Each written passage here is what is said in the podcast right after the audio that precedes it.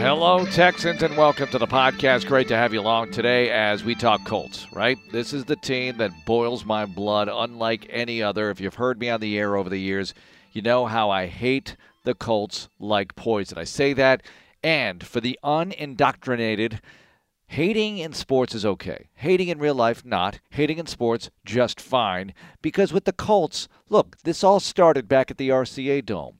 They were impossible to beat there, at least for the Texans, they were, as Peyton Manning and his merry band of pass catchers would torch anyone who came in there. And it was so loud. Look, it only held 56,000 and change, but it was the loudest building I've ever been in. It would be deafening in there. And then when the Colts were on offense, it was like golf. It was like Tiger putting at the U.S. Open on 18. It was like tennis. Quiet, please. You could hear a pin drop when the Colts were on offense. Actually, all you'd hear is Omaha and stuff like that that Manning was barking out.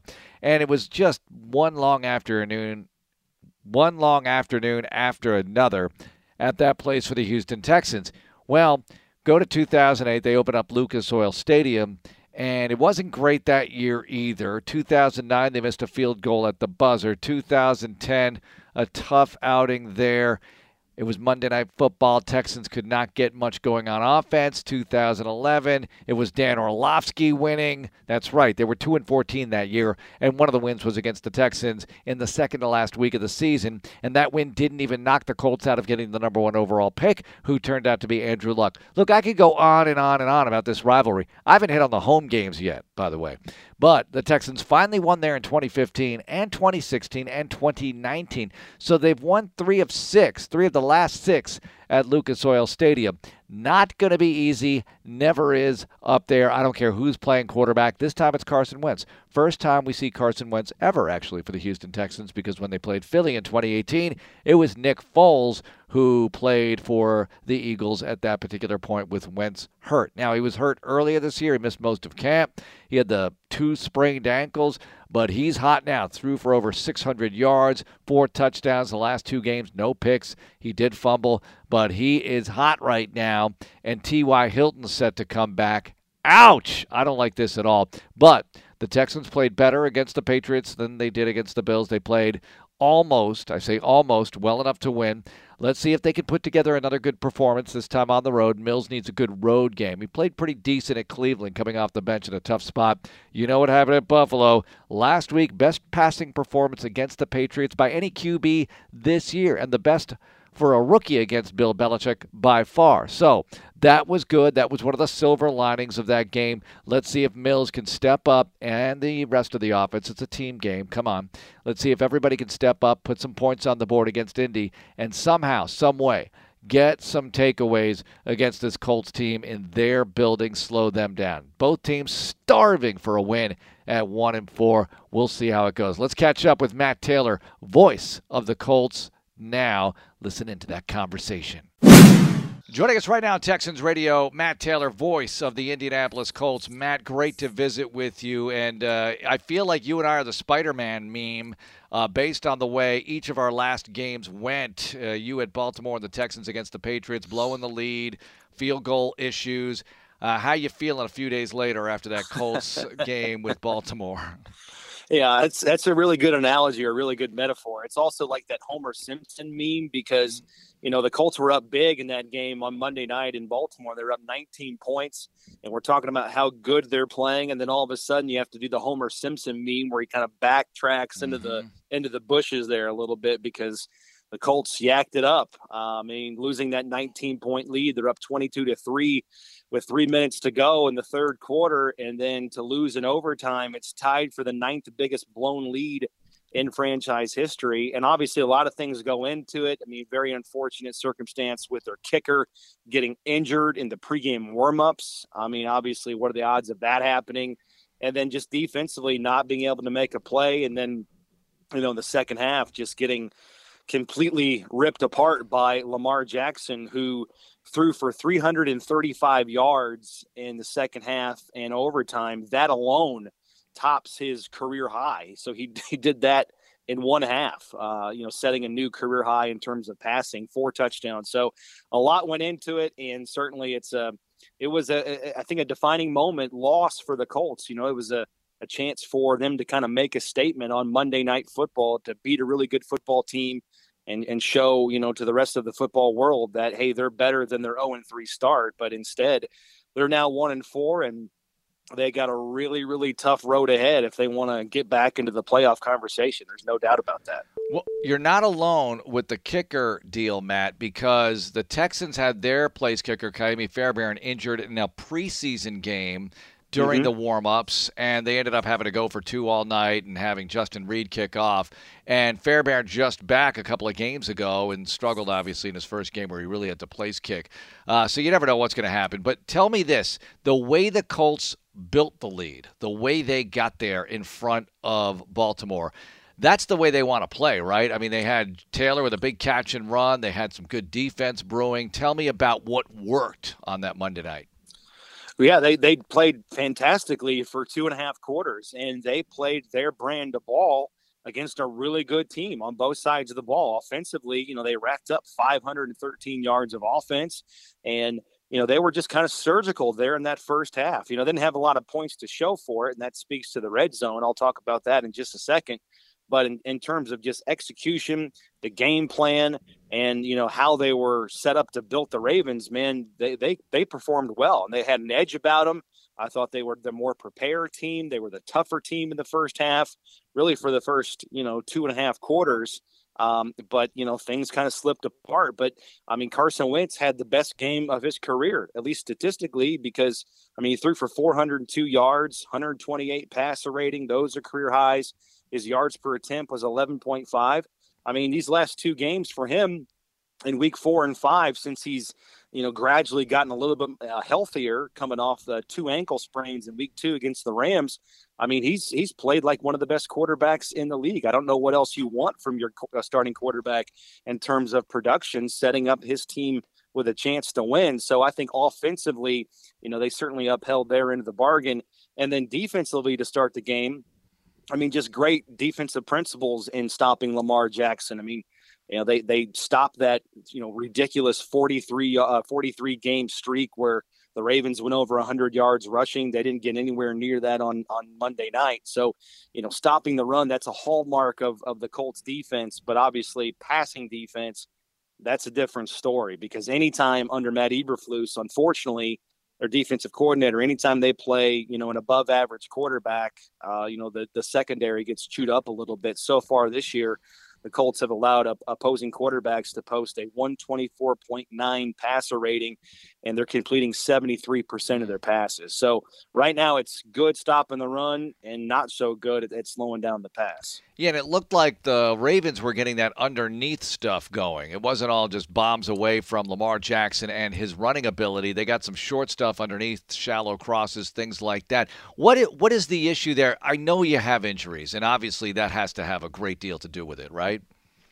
They do, and it does. You know, Xavier Rhodes went out of the game with a concussion. Uh, they didn't play the game with Rock Ya-Sin. So, I mean, there was good stretches of the second half in crunch time where the Colts were lining up with, you know, BoPete Keyes and Anthony Chesley. And this is no disrespect to either guy because they're in the NFL for a reason. But it almost looked like it was uh, uh, uh, the last preseason game, you know, in, in August based on the secondary alignment out there.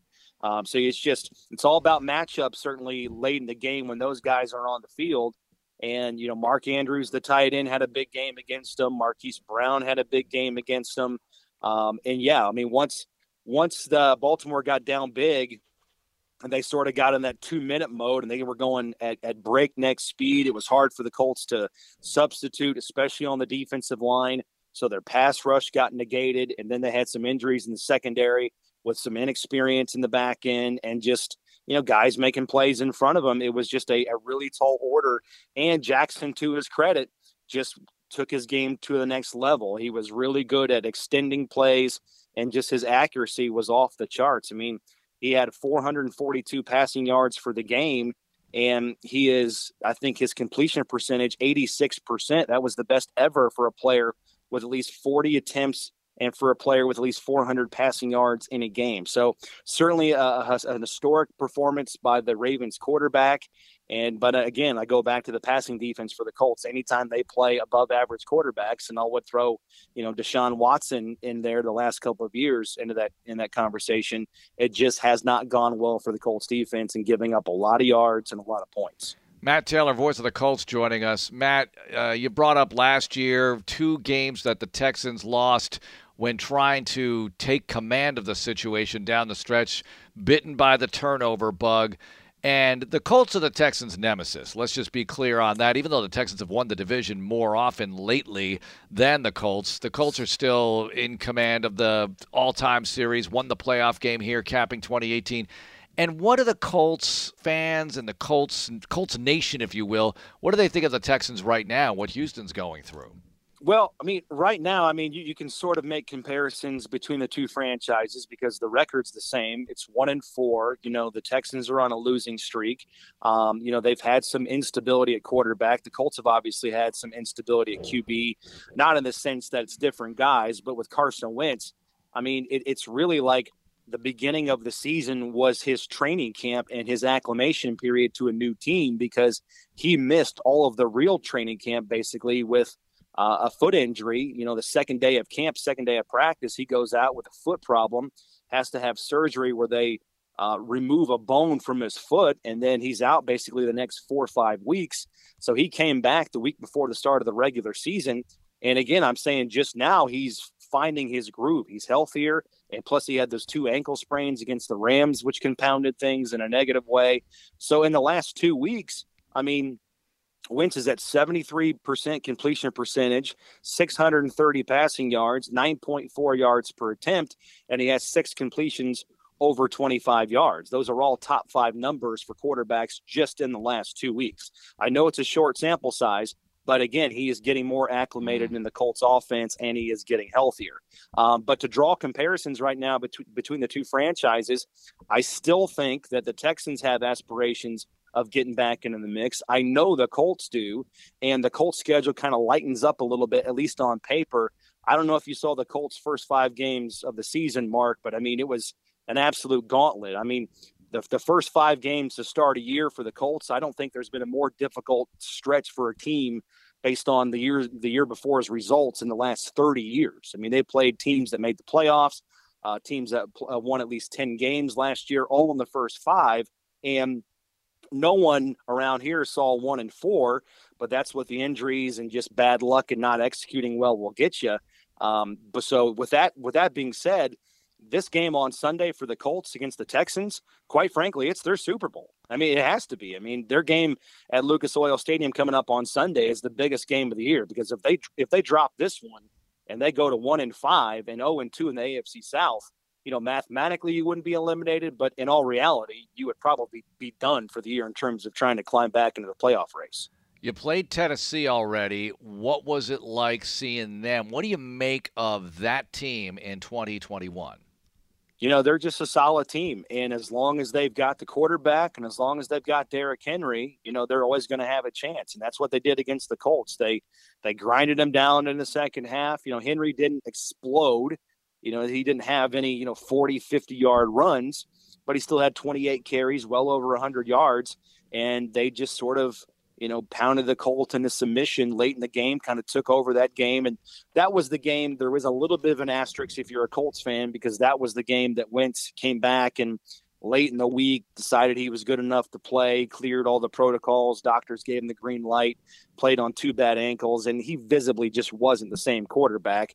It's not an excuse, but I think if the Colts play him again, and they will in a couple weeks, I think they'll have a better chance to win that football game because you know the playbook will be more open and the more things that Wentz can do, I think the better.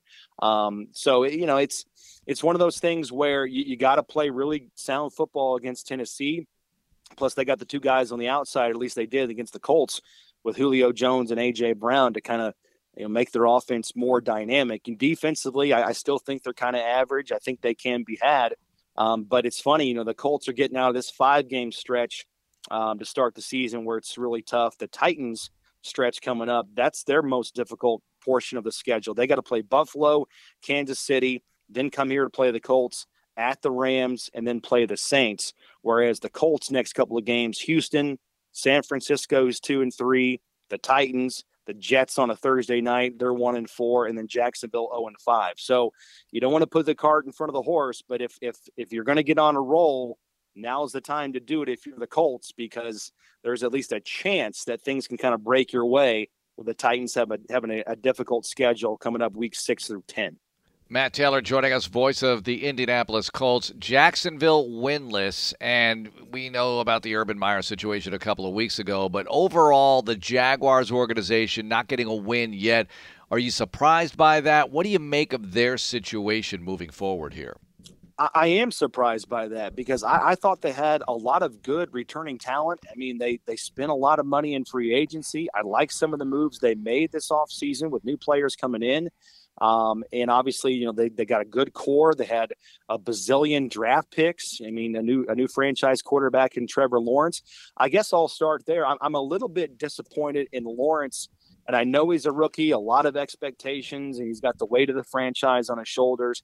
That being said, I, I thought he would look better. I think he, I, I, I thought he would be a little bit more efficient than he has shown to this point um, they've dropped some winnable games. Um, you know, I, I, throw last week's game as a winnable game.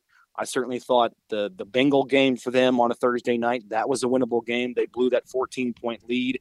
Um, so I was a little bit more bullish on them than a lot of people going into the season. Now, maybe not to the extent of them making the playoffs, but I certainly didn't see 0 and 5, and now they've lost 20 straight games.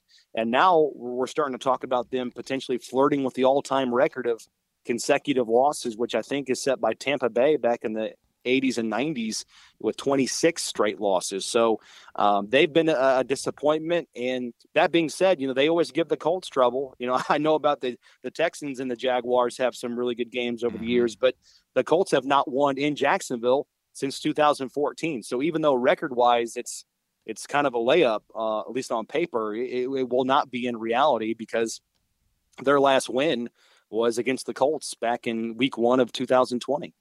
Other than the quarterback situation, you played the Dolphins. Texans will have them in a few weeks. What do you think is wrong with Miami?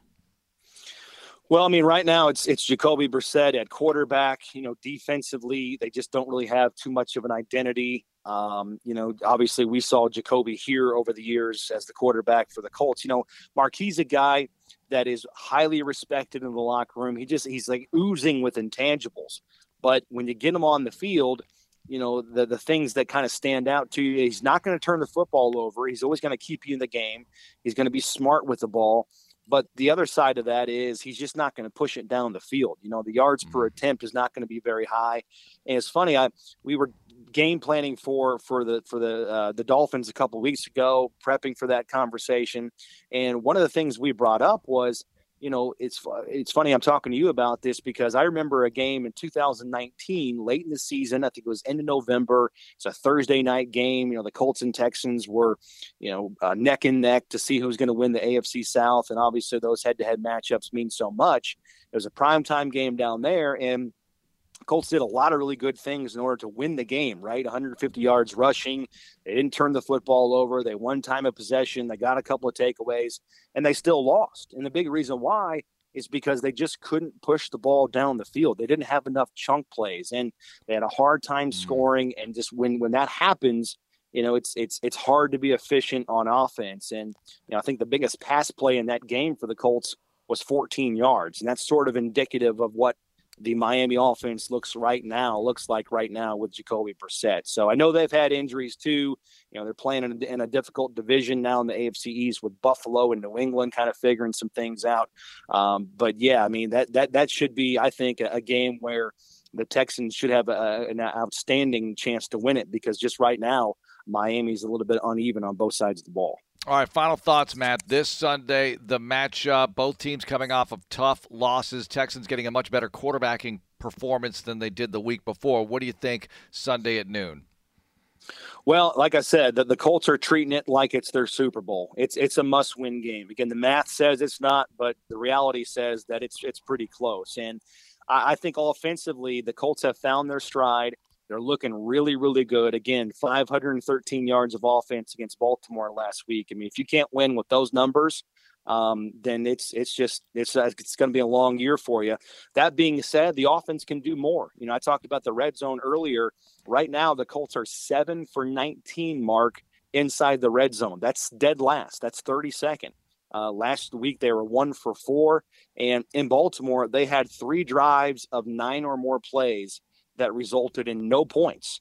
And again, one for four in the red zone. They failed to score on two of those trips altogether inside the 20 yard line. And then when you, you know, uh, give up a 19 point lead and you lose the game in overtime, everything's going to get looked at. And that's certainly a big reason why they lost that football game. So, you know, I, I think it's got to be situational where the Colts win this football game coming up on on Sunday. They got to be good on third down, and they definitely have to be much better inside the red zone. I know Houston's had their troubles on both sides of the ball, specifically on defense. They're giving up some big plays, but they've been good situationally, good on third down and good in the red zone. So if the Colts want to win this game, it, it comes down to the little details on third down and making plays. Think players, not plays, when they have the ball inside the 20 at Lucas Oil. All right, Matt. We really appreciate the time. Look forward to seeing you on Sunday. My pleasure, Mark. Be well. There's Matt Taylor, voice of the Indianapolis Colts. Always a pleasure to catch up with him, and always a pleasure to have you listening to the podcast. Check out all the other podcasts wherever you got this one or wherever fine podcasts are available. Have a great day, everyone. Noon kick on Sunday. Sports Radio 610 has it. The Bull 100.3 FM and on the Texans app as well, depending on where you are. Check it out. Have a great day, everyone. Go Texans.